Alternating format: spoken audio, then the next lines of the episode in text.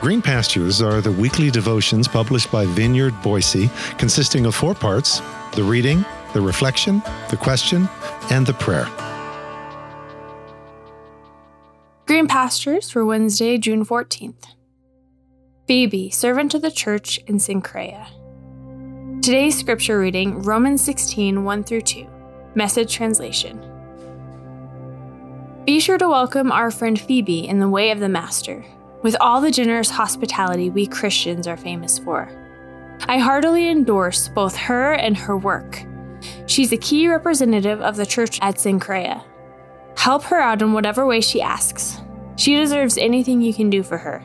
She's helped many a person, including me. This is God's Word. I was recently given the book Tell Her Story by Nijay K. Gupta that explores the different women leaders in the early church and the chapter that focuses on Phoebe was very eye opening. As soon as I read it, I texted Pastor Mike, aka my father, and told him that if there was ever an opportunity to write a devotion talking about her, that I wanted to be the one to do it. That is the reason why today you are reading from me instead of from him. No worries though, he'll be back tomorrow. For now, you're stuck with me. Here we go. Phoebe, servant of the church in Cenchrea, with our modern eyes, it might be easy for us to imagine a letter carrier as someone who drops off the mail and moves on.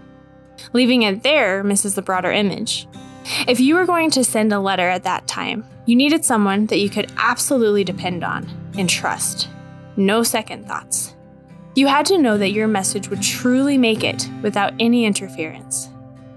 It was standard to write billowing commendations to help ease the reader's concerns about the carrier, to make sure that they knew that they could confidently receive the message without fear of any tampering or distortions. It acted as proof of sorts about the deep faith that the writer had for this individual. It makes sense then that he would provide such commendations for Phoebe as she carried his letter to the Romans. They needed to know that they could listen to her. Imagine creating a letter with this type of weight and importance, and just hoping that it all made sense to the readers, with no guarantee. Or imagine what it'd be like to be a letter carrier and to make the trek from so far away without any of our modern technology, traveling hundreds of miles, and then to drop it off and turn around and start the long and winding journey back. Talk about exhausting. Phoebe's role and task here was much more than mere delivery. As Gupta writes, as an agent of the sender, the letter carrier acted as a kind of proxy, operating on behalf of the sender. On occasion, the named letter carrier functioned in some way or another to represent the sender, to expand on the details with the letter, and to even expound and reinforce the primary message of the letter in oral communication. He goes on to emphasize that many acknowledge that Phoebe carried a kind of apostolic agency as she stood in and spoke for Paul. She was not going to just leave, her role was to stay and make sure they understood and learned from all that Paul had wished to communicate, and even more than that. Paul would have given her authority to advance and lead the conversation from Roman house church to house church. She made sure that the message was received, understood, and incorporated into the church's lives. Eventually, after all that, she would have made her way back to Paul to report all the progress, both good and bad.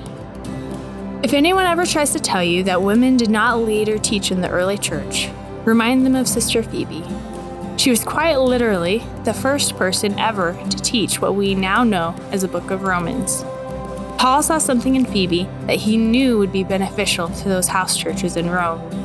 Perhaps it had something to do with the way she led with integrity and served at the church in St. Cenchrea. Or perhaps it can be found in the way that she came alongside individuals, including Paul himself. When there was a need, she was there. Maybe the answer can be found in part to her abundant generosity. Perhaps, not unlike those Roman churches, those are the types of characteristics that we can learn from Phoebe. Maybe, in some ways, her teaching continues to this day.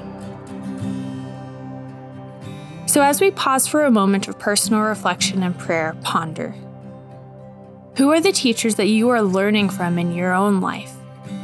What types of characteristics do you look for in those who are coming alongside you?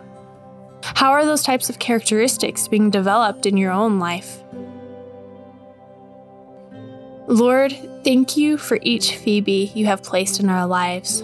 Let us learn from them and honor them. Thank you that you are our ultimate teacher who shapes us and leads us forward in love and service to one another. Through Christ.